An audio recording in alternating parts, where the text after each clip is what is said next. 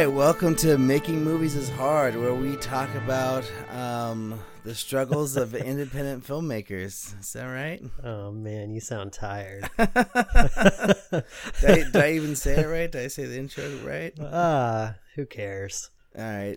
Is Just that- tell us what's going on with you. um, yeah, I just uh, I just woke up. I was editing t- till six uh, o'clock in the morning, um, which was awesome.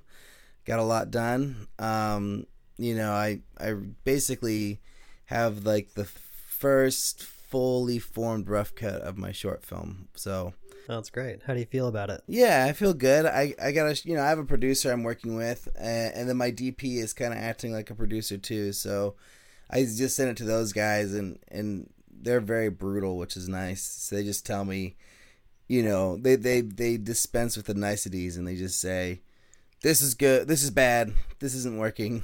Fix that. Why'd you do this?" That's good. You need those people in your lives, right? Yeah, it's important. It's good. It's really nice to to just have people who are who really believe in the project, who who want it to be good, and aren't just you know giving advice because they have to. They're giving you advice because they're vested in it as well. You know, Right. They want it to be as good as possible.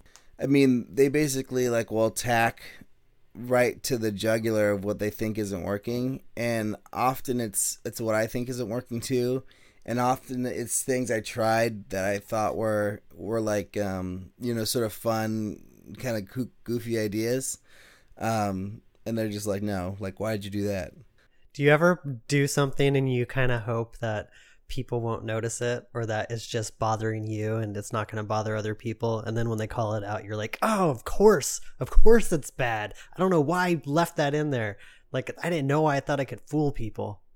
Yeah, yeah. I think also I do that with myself too, though. Like I'll I'll, I'll do a fix or something because they're like, oh, I, this will work. Like you know, nobody will notice like putting a, a piece of audio or or this or that. But I, I have a projector at my house. The projector just reveals all. So even if somebody else doesn't see, see it, like I'm like, oh yeah, that's not gonna work. Like oh, I can't get away with that. Things do change when you project them very large. And we're so used to seeing things on computers, especially when you're editing. You just have like one quarter of your computer as the, the window with your video in it. And then you go watch it like on a movie theater screen, and it's like everything is magnified by like a hundred times. I, I want to talk a little bit about our podcast going live for the this is our first week into it. And Sure. it was a lot scarier than I thought it was going to be. yeah, it's I was feeling like- scary. Yeah, it's feeling pretty good after we had like edited the episodes and kind of like listening to it in isolation is like, yeah, this is awesome. Like, I- I'm gonna be really proud when I put this out there. And then I had like this oh shit moment as soon as like we went live. It was kind of like thinking about all the people that had access to it and could listen to it, whether or not they listened to it or not, didn't matter. Just the fact that it was out there and that people with like way more experience than us had access to it. And it's like, what do we sound like to those people?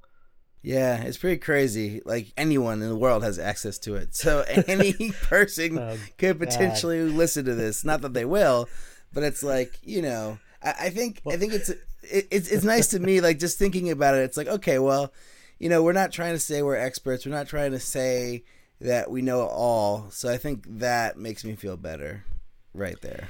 Yeah. know? Well, my example for like anybody having access to it is I was in an edit suite with my coworkers on Monday and they're like, "Oh, how's the podcast going?" It's like, "Oh, we just went live today." And they're like, "Oh, really?" And they opened up iTunes and like right away they're like downloading it on their phones and like, "Oh, we should just play it out loud right here. Is like, "Oh my god, this is so terrible." My coworkers can listen to it. They have they don't even care about like making independent films, but now they can just like listen to me talk about anything and now that it's going to be like ammo they're going to use against me and make fun of me. They just made fun of me all day on Monday for having a podcast.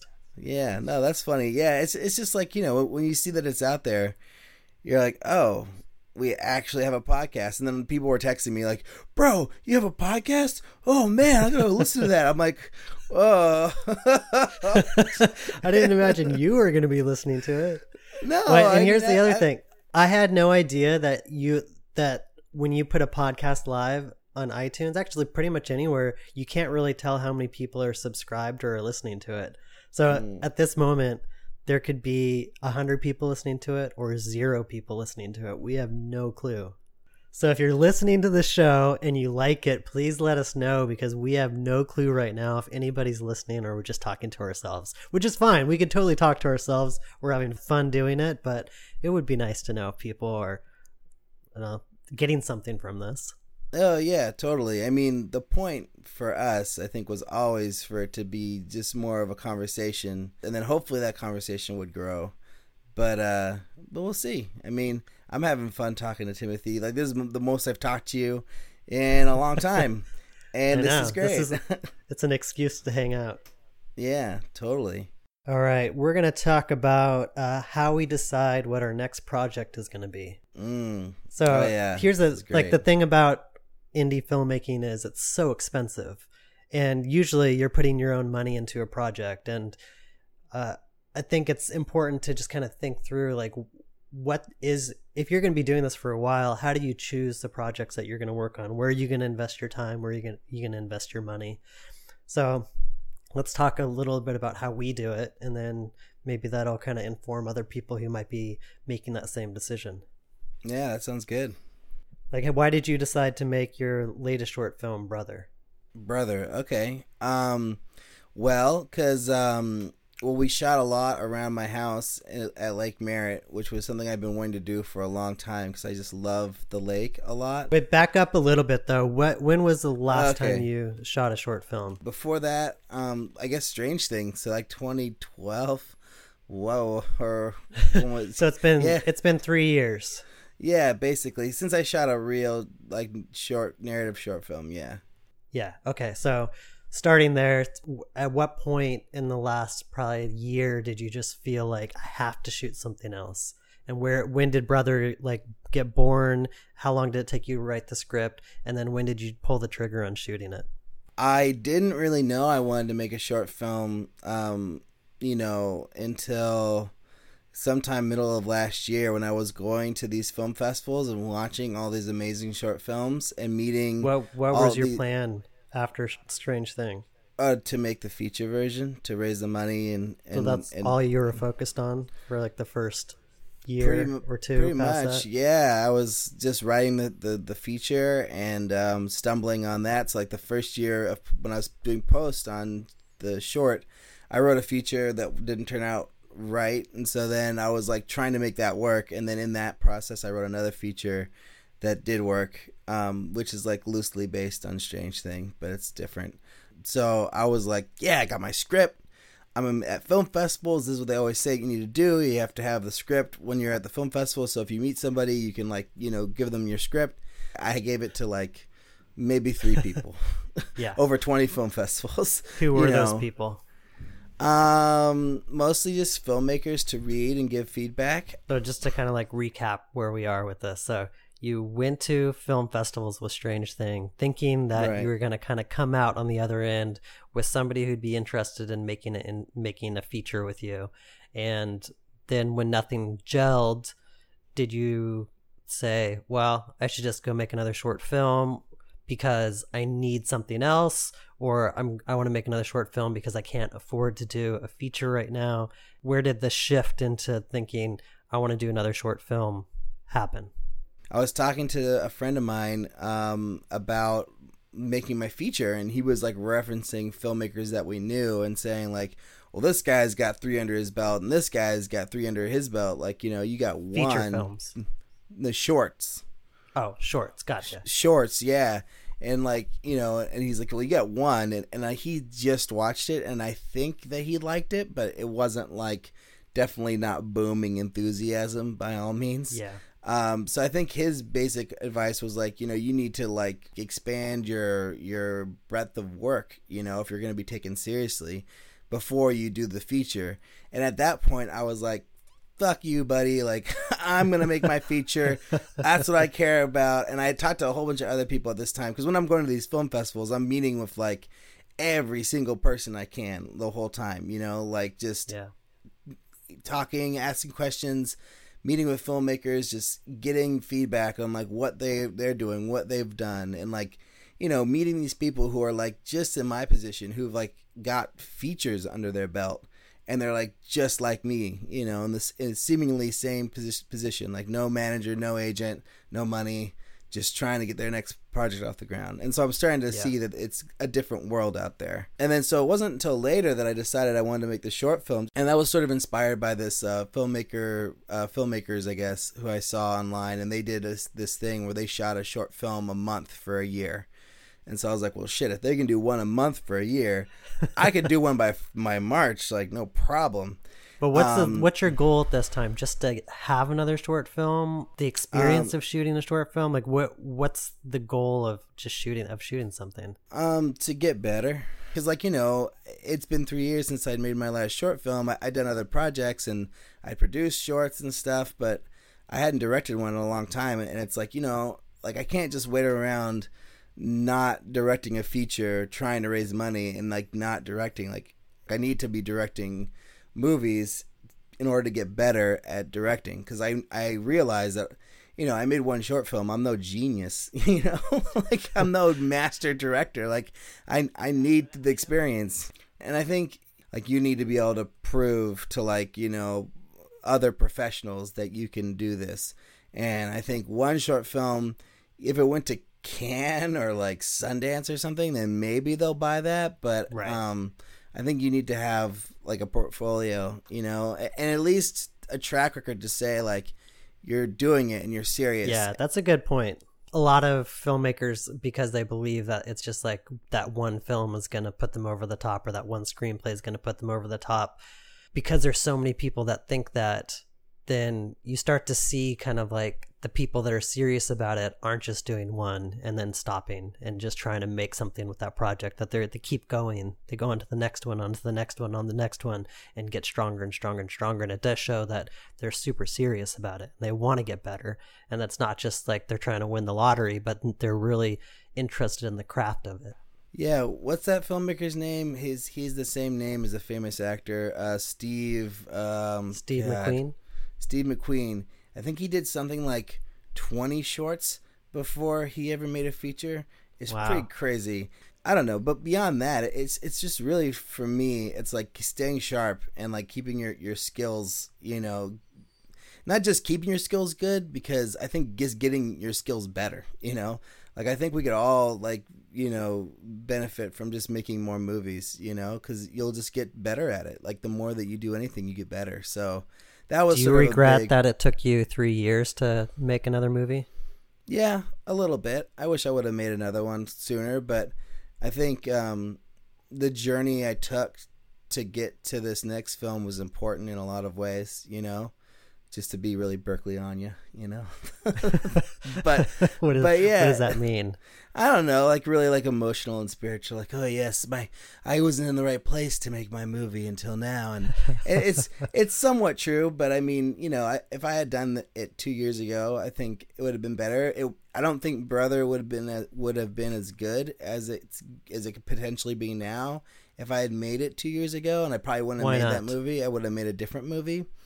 Oh, because I've learned so much, you know, from going to film festivals, watching a lot more movies, studying film, writing, you know, like I just think I've learned a lot about the process and the craft. And then I would have been probably been making some of the same mistakes that I made on Strange Thing, you know, and I think Right. now I, I was able to learn and, and make different mistakes, you know. yeah cash up all that experience and then and use it on something it's, it, it, i find i'm doing the same thing because i'm uh, i produce tv commercials so then i'm on sets with directors and i'm always watching them work and usually pull one or two techniques out from each project and just kind of put it in this little notebook in my head of like oh that's a cool way to do that. That's a cool way to do that. And then when i do make a movie then i can apply all those things that i learned towards it.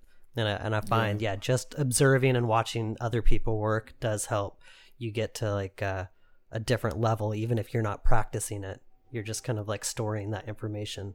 You know and, and it, it was interesting like through this process like before i made brother I, I was very aware that there were certain things i wanted in my next short that my other short didn't have. Um, and and one of those things was some sort of recognizable talent involved um, which i was able to get luckily enough. I mean it's not you know not a super famous person but famous to, to well known to a lot of people, you know, and definitely Yeah. in certain um, areas and in cities, you know. Um, so that was cool, and I mean, it was it's funny. It's like because you look at it and it's like on his end, it's a total gamble to work with me, but on my end, like it's almost a gamble to work with him too because I mean he's been in things but not a ton of stuff and so I was pretty much basing my decision almost entirely on his um you know stand-up comedy just just seeing him online watching his his footage and then going to his show I was like okay well that's enough for me because I could just see that you know that what he was doing on stage was definitely an act and manufactured, you know. And then when I met him in person and he was so calm and, and, and reserved, and which is not how he is on stage, I was like, mm. oh yeah, like this guy, he can do what I want him to do. He's probably used to because of his stand up experience, just knowing how to be in the moment and just kind of take things as they come because every comedy show i'm sure is like slightly different yeah he's doing the same material over and over again but he has to access the same pieces of himself to make sure that it consistently feels like he's just coming up with it on the fly. That's a skill that comedians have where it always feels like they're telling you that joke for the first time, even though they've told it like a hundred times. So I think yeah. that applies to acting. Yeah, yeah, definitely. I mean, you know, he just was like really, really down for the improvisation, you know, and he just would ad lib lines, which I love when actors do that. Just bring their own take to it, bring their own personality to everything. Mm-hmm. And uh, yeah, he brought a lot of personality, which was really really good. But but all the actors did. Did you have any turmoil over how much money the movie was going to cost you to make? Like, is this the right one to spend my money on, or was it cheap enough that you're like, oh no, no brainer, it's totally affordable? Um. Well, I think when I walked into it, I was like, "Oh man, I just produced a movie for three thousand dollars. Like this will be three thousand dollars also." But then I yeah. wasn't even like using my brain at all because um, the one that I produced for 3000 we shot in one day. Uh, this one we're shooting in three days. Um, there's more special effects. And I think a part of me thought that maybe my producer would be down to throw in some money and like help me pay for it. But then yeah. when I asked him, he was like completely like, like, what are you talking about? I was like, yeah, obviously. if I wanted that, I should have said that first, not like halfway through pre-production. Um, are you willing yeah. to say how much the movie cost you? Um, yeah. I mean, I don't, I don't, uh, I haven't actually taken the time to look at the hard numbers yet, but I think it's somewhere around eight thousand dollars and as part of the the way that you got yourself in that situation with was being naive and thinking you could do it for less and then by the time you're kind of like already halfway through the process you're just like well it's going to cost more and there's nothing i can do about it now. Yeah a little bit. It was a little bit of that like you know just sort of thinking about the number and like being like oh yeah 3000 and it's like oh well it's really going to be more like 5000 and like oh it's really going to be more like 6000 and just every time that happened just sort of being okay with it you know? And uh i mean i think it was important because if i had at any moment if i had said no to any of the times the budget went up um it would have made for a way lesser film. Mm-hmm. Um, and I think the first, the big jump was really special effects because I, I, guess I thought in my head that what I was trying to do was rather simple. And then um, as soon as I had my first conversation with a special effects artist, they were like, "Oh no, like you need to do, um, you know, like a, a, a body cast, and you have to do this, and you have to do that." I'm like, "Oh well, this isn't going to be cheap, is it?" And you know, he did it for a really, really low number, but it's still like that was a hard expense I couldn't get around. Yeah. But I mean, besides that, like everybody worked for free, you know, like I I mean, I just basically was like food, um, lodging for some of the actors, um, permits and um, some equipment, but I mean, I got most of it for free. That's great. It was like really, really, really good. Yeah, you know. Yeah, that's huge. So, do you have another project that you're thinking about after this one's done? Uh, a short film or a feature? Either. Like, what's next? Do you know it? Do you have like a plan for what's next, or are you just gonna see how this plays out before you decide? Yeah, I, I've so I got my feature script that I've been working on for a while, and and um during this whole process, I was also getting um concept art made for that, and working on um like a lookbook for mm-hmm. that mm-hmm. with a with a concept artist, and so basically when um, the short is done, like I'm gonna switch gears back to that, like do a, a, another rewrite on the on the script, and then finish the lookbook, um, and then uh, send it to a couple people that I know who who have expressed interest in the script, you know, and like maybe able to produce it. And then from there, it's just yeah, just hitting it hard and like you know sending out query letters. I think and um, How much money do you think you need for this feature? Uh, well, I did a budget, so the low budget where it's like everyone's barely working for anything. Um, that one's like two hundred thousand, um, but it probably can go lower. And then the one where it's like we're all happy and um, things are good is six hundred thousand. That's totally reasonable. I, I, I just I've been hearing a lot from people that like, um, you know, like doing a movie like five hundred thousand dollars or under is like pretty common, or doing a movie that's like a million to a million and a half is Mhm. common, but like not very many movies get made for the gray area of like between five and hundred thousand and a million. Um, so I'm wondering like. You know, if I'll be an exception, because I've heard of other people who've made movies for that amount, so I know it's not not completely untrue. Um, but I wonder what'll happen, and I imagine that like you know, in order to be profitable, like you want to make the movie for the least amount that you can possibly make it. Right. You know, so I'll probably just try to drive that number down lower. Well, I think in the last few years, the the acquisition price of movies like at Sundance has been around two million dollars at most for a feature film. So I think that's where some of those numbers are coming from. Is if you spend, you want to mm-hmm. spend less than two million, so that way when somebody buys your movie, that you're you're making all your budget back, and then everything after that's just gravy. and then I've I've also heard that you never want to tell people what your budgets are for your movies because then Yeah. because then if, if you say your your budget's like five hundred thousand, then they'll be like, oh well, we'll buy it for two hundred and fifty thousand. So that's why I always hear interviews with filmmakers, uh, especially like independent filmmakers after Sundance or Toronto or whatever, wherever they sold their film, and they're always unwilling to say what the budget is. I always wondered what that was for. Yeah, guess- I think that's okay. why. But if they've already sold it, what does it matter? Well, because so I, I ran I heard about this at film festivals originally because like people in the Q and A's would always ask what budgets, and then some filmmakers would be like, you know, never say what your budget is because you know if there is a distributor here in the audience, they're gonna hear that and they're gonna have that information, and then they're gonna uh, lower their offer based off Oh. of the budget they hear. So you don't want to tell people what the budget of your movie is because then they're gonna take advantage of that.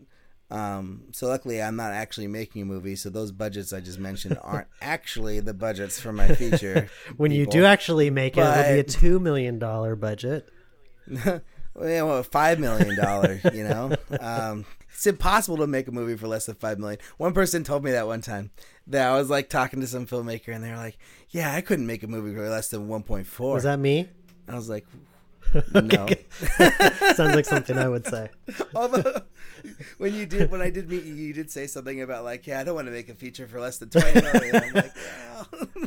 I, that's not that's not true. But at the time when we met, I was focused on the Spirit Machine screenplay, which I knew was going to be at least like a twenty million dollar movie. So that's probably where my head was at. But since then, I've I've sobered up and I realized that I need to do something much smaller. yeah, yeah, we've had some sane conversations since Yeah. then. So, Good. um, yeah, man. So, uh, like, I don't know. I don't have the show notes, so I don't even know what we're talking about. We're still But talking about. so uh, how do we decide what the next project is going to be? You talked a lot about where you are with brother and why you decided to make that. I have kind of a similar story in that every single short film that I've made has taken me about it's like two years stretch in between each one of them. So when when I think about this question, like how do you get started on your movie? Like the things I start to talk about are all like the the practical producery mm-hmm. things and like the sort of the emotional reason behind doing the project in the first place. But what I want to hear from you is like so when you're thinking about your next project, how do you concept the idea? Like how does that happen? uh, do you want to talk about a specific project? Um, yeah. I think every one of them's probably a little different. Yeah, I guess so. Um, yeah, let's talk about Spirit Machine, just because I mean that's a big one for you, and yeah, it'd be interesting to hear about that. Yeah, so up until that point, I had done two short films, and the last one was Man's Best Friend, which played at a few film festivals. And that all happened in like 2009, 2010. And I was kind of in the same place you were with Strange Thing, which is like, great, I had this film that's played at festivals. It turned out really good. Now, if I just have a feature screenplay, I think I might be able to make something happen, but didn't really happen that way. It, and it took me a while to kind of realize that fact and just accept that I was going to have to keep on making short films until I could really interest people in it. So up until that point, I'd always just chosen the only idea slash screenplay that was like lying around, and I just wait until I just couldn't stand waiting anymore. And be like, I just got to shoot something. I, I got the screenplay. Let's let's go shoot it. So I didn't want to do that for my next film, and I decided I'm gonna write five screenplays, and I'm just gonna choose the best one. Wow. so I just started like generating ideas and like writing these little short films, like five to ten minutes long and I wrote over probably like six months. I wrote five different ideas. I shared them with my friend who produced uh, Man's Best Friend, and out of those, he picked one, and we started just developing that one back and forth, and it eventually turned into Spirit Machine. Over the course of developing that, it just kept getting bigger and bigger and bigger, but I was falling in love with it more and more and more, and uh, I realized that it was the movie that I was destined to make. Like I was like, this is the movie I've been trying to make that I've been wanting to make, and I just never had an idea that was this compelling. And so I just went after it. I just started pursuing it, and it was something that I just couldn't stop pursuing. Even when I like sat down, I remember the first time I like sat down and like figured out what the budget was going to be, and it was something like seventy five thousand dollars, and mm. I was just totally shattered. I was like, how am I going to pull this off? How am I going to make this happen? Like, there's no way. Like, this is the movie I want to make, and this is how much it's going to cost. I might as well just go buy a house. This is dumb. but I still kept going. And then I ended up raising a bunch of money on Kickstarter and doing it. And so one of the questions we have on like the the sheet is do do we consider budget when coming up with an idea? Obviously I don't. I was stupid and I didn't and I just kind of went after it. I think it's probably smarter to think about your budget and your limitations. I didn't really think about my limitations at all. I just like anything that I can come up with, I can make happen. And I was very naive in that way. It sounds like you're approaching it in a little smarter fashion. Well, a little bit. I mean, I, I kind of like when I write ideas, I'm sort of thinking about my air, like the locations where I'm going to shoot these things kind of right away. And, you know, I've made two movies in my apartment that I live in right now already. Um, so, you know, I, I kind of already have in my mind as I'm writing, like I kind of envision the locations of where it's going to take place. Um, but then it always ends up being more difficult than it sounds, you know? oh, yeah. Making movies always is easier in your head than it is in practicality. Yeah. And I think when you have high standards and, and, and, and when you go out into the world and you see all the other movies that are being made, you realize how high the, the, the standard is now.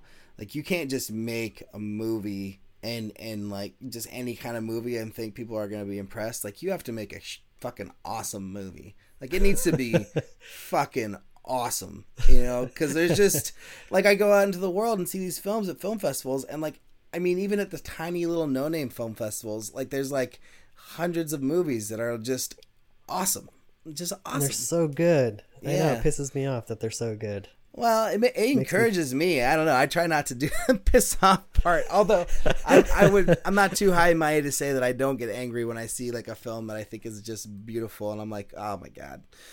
Well, they probably had like three hundred thousand dollars to make that, or they probably had blah blah blah. But uh, and then they're like, oh no, I shot it, uh, you know, with all my friends for free. like, uh, yeah, this might apply more for me than it is for you. But have you ever thought about?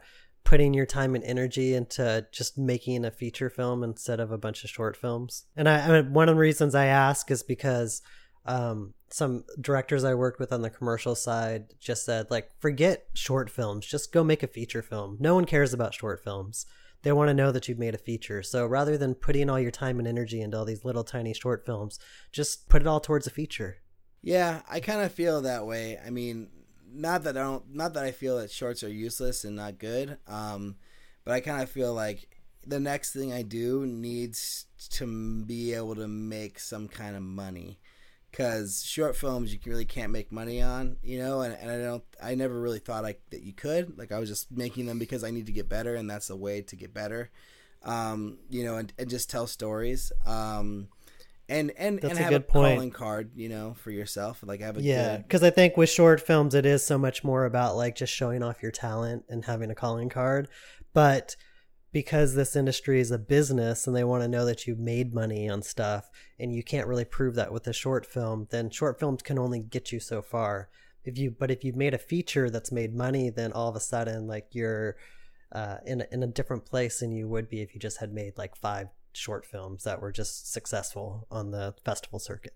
Yeah, I think I think it's like I'm I'm sort of probably gonna look at it the same way that I that I did. Well, not the same way, but a little bit different. Like basically now I'm gonna start to make my feature and, and try to raise the money and try to get that to happen however I can. But if it, if it's a year later and I'm not closer to pre-production, or if I don't have any money and I'm in the same position I am now, like I just need to make something, you know, and um, hopefully it would be a short film that costs less than my last one, you know, because I don't want to be dropping eight to ten thousand dollars on a short every year. Like that's ridiculous. Um, but I mean, you know, just something that I can shoot for like very little to no money. Like I don't know. I just I just think it's important. Like you know, I really want to make the short the feature. Like that is absolutely an important goal, and like that's definitely the next thing for me. You know, but it's like you got to stay hungry as an artist and you have to keep on making stuff you know and if i'm not able to make a bigger project then yeah let's i'll make what i can make you know Yeah, I think the barrier to make a feature for me has always been money, and a, a lot of a lot of that's driven by the ideas that I have. That everything that I've written myself is just so huge. It's like I always choose these projects that are just so massive and so complex, and there's no way that I could pull it off myself. I envy people that can just write a tiny little story with just two actors like in one location. Like I have never been able to come up with that. So that's part of the reason I'm out right now looking for other screenplays is because I know that it's just something that my brain doesn't do. But I feel like even if you come up with a small scenario with just a few actors in a room, it's still going to cost you money. And then where does that money come from? And can you excite enough people to do a Kickstarter campaign, or can you find an investor that's willing to put the money into it, even at what you're saying, like a two hundred thousand dollar film? I'm guessing something that's out of your range to like fund yourself that you're gonna have to go find other Oh. investors, right? oh yeah absolutely and i mean i just had a conversation with a filmmaker just yesterday and he was basically saying that in his experience talking to um, investors they're basically saying it's like really hard to raise $200000 but it's like easier to raise a larger amount of money for multiple projects than just a small Mhm. amount of money for one project. So like his sort of avenue is to like yeah get a slate of films together to try to raise like two million dollars to make like five or six movies rather than you know two hundred thousand dollars to make one movie because if the risk is spread across five different projects it's like although the money's Right. greater the risk is is less because you're not putting all your eggs in one basket you know Right. You don't need one film to hit. You need one of five films to hit. Yeah, but um, I don't know. I it's funny. It's like to me, it's like in the scheme of things, like it feels like such a small amount of money. Like I, I work a lot in the um in Silicon Valley, in the world of venture capital and entrepreneurs. You know, so like I'm shooting these lectures where people are talking about the money they've raised and the money that they've invested in this and that, and it's like millions and millions of dollars, like all over the place, and it's like you know, bro, like I don't even need that much. Just like toss me off, like you know, two hundred thousand. Like I'll have my movie done. Like You know what we should do? We need to go find George Lucas. He's sitting on a pile of cash worth four billion dollars, and just be like, dude, we're local filmmakers. All we need is just like like a million of that. Four billion. That, that's nothing. Yeah, We're gonna go make some movies. Yeah, We're gonna make you proud. in my experience with rich people, um, they didn't get rich by giving people a million dollars. You know, so uh, I wish they did. I wish that was. I wish million millionaires just wanted to give money away, but uh, that's just not how it goes. And I mean, I, I don't know. I think that like it's out there. Like the solution to this funding problem is out there. And I think the more movies you make and the more people you talk to and the more you're out in the world, uh, the closer you'll get to the answers, you know. And maybe there isn't a real answer answer, but you know, maybe there are other opportunities that we can all capitalize on at some point, you know, with um, Yeah. more knowledge and Well, uh, the reality is is that there's eight at least 8,000 feature films being produced independently every year. That's that's just from what's submitted to Sundance. So we know that there's probably a bunch more outside of that. So you're competing with 8,000 other films that are looking for funding. Right. Yeah, that's a lot of competition. it's a lot of competition. You, you just need to not give up, right? Like that's all there is to it. Because like at least for me, like I was originally like when I thought about filmmaking, I'm like, oh yeah, I need to like be at this level, like you know, movies in the theaters, big name, whatever, like working with stars, that kind of thing. But I think now it's mm-hmm. more like if I can just make enough money on my movie or my first feature to make the next feature and like put a roof over my head and, and food in my mouth while doing it, that'll be enough, you know?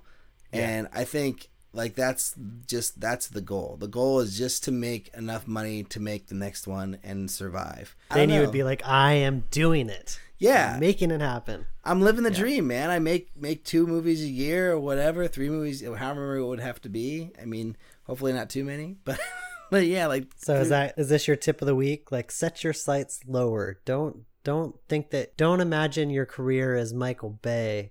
Imagine your career as an indie filmmaker that's just able to get the next movie made and yeah i guess that's my filmmaker tip of the week is don't don't try to be michael bay or steven spielberg because i think everybody sets themselves up against the gods, right? Like you compare yourself to the, the people who are the best. You just called business. Michael Bay a god. Not Michael Bay, but you know, Steven like the gods of filmmaking, like you know the the powerhouses. Like you always set yourself up to the highest standard. Like you're like, I need to be like Steven right. Spielberg. Like I need to be like you know Quentin Tarantino, and it's like those are the outliers. Like like aim your goals on something that you could actually achieve. Like just be like you know, the guy who directs the Dolph Lundgren action film, or because like those guys did the impossible to get to where they are, you know, and it's like to, to right. set your expectations for you to do the impossible is like sort of crazy. My tip of the week is make the movie you want to see and not the movie you think audiences want to see. Mm. I think uh, sometimes people think try to anticipate what the market's going to want or like what people might want to see and you can't there's no way you can do that so just like go after the movie that you think that you would want to see if you're an audience member and then find your audience from there i think there's an audience for every movie i love that tip. I wish that was my tip of the week. That's a great you can one. have it. You no, want to say it and then no, we'll, we'll just no, edit it you, to make it sound like no, you said that? It's yours. You got it. It's amazing now oh, and, and I, have I've been thinking about that i mean in the last year or so like but no more than that. Actually, ever since I made Strange Thing, because I was going through a period where I was writing for like I was trying to write the festival short film, and uh, yeah, yeah. Oh god, you can't do that. no, and it's not even that you can't do it. It's soul crushing. It's almost as bad as going to a day job trying to write a movie that isn't your movie. you know it's like oh. right well i think the reason that any filmmaker that you admire is that filmmaker is because they have a strong point of view. And I think what you need to do to stand out from everyone else that's making movies is have a point of view that's different from everyone else. So if all you're doing is just trying to rehash things that already exist, you're just going to like fade into the background and just be a bunch of noise. But if you have a point of view that's different, then you'll stick out and people will look to you and say, oh, this guy's like doing something different. I mean, think about Wes Anderson or Quentin Tarantino or P.T. Anderson. Like any of these guys come at filmmaking from a different perspective. So I think you just need to do the same thing. Like make the movie you want to see and try not to copy people. And eventually, hopefully, that'll put you ahead of everyone else. Yeah, well said. Exactly. Make make a movie that you can believe in and that you want to see, and then yeah, hopefully the audience will follow. And that's the other thing. Make a movie you believe in because it's going to take you a long time to make it. A lot of resources, a lot of energy, and if you don't really believe in it, it's just going to kill you. And so it has to be something you're passionate about. Oh yeah, absolutely. All right, well I got to head to work. So cool everyone. Thanks for listening. If you like this podcast, help us get the word out. We are now on iTunes and Stitcher, so go and leave a review so other people can find us. You can also follow us on Facebook, and our Twitter account is at MMIH Podcast. You can follow me at Timothy Plain. And you can follow me, Alrik, at Alrik B on Twitter. All right. And that's it. That's episode three. We'll see you next week. Yeah, have a good day, guys.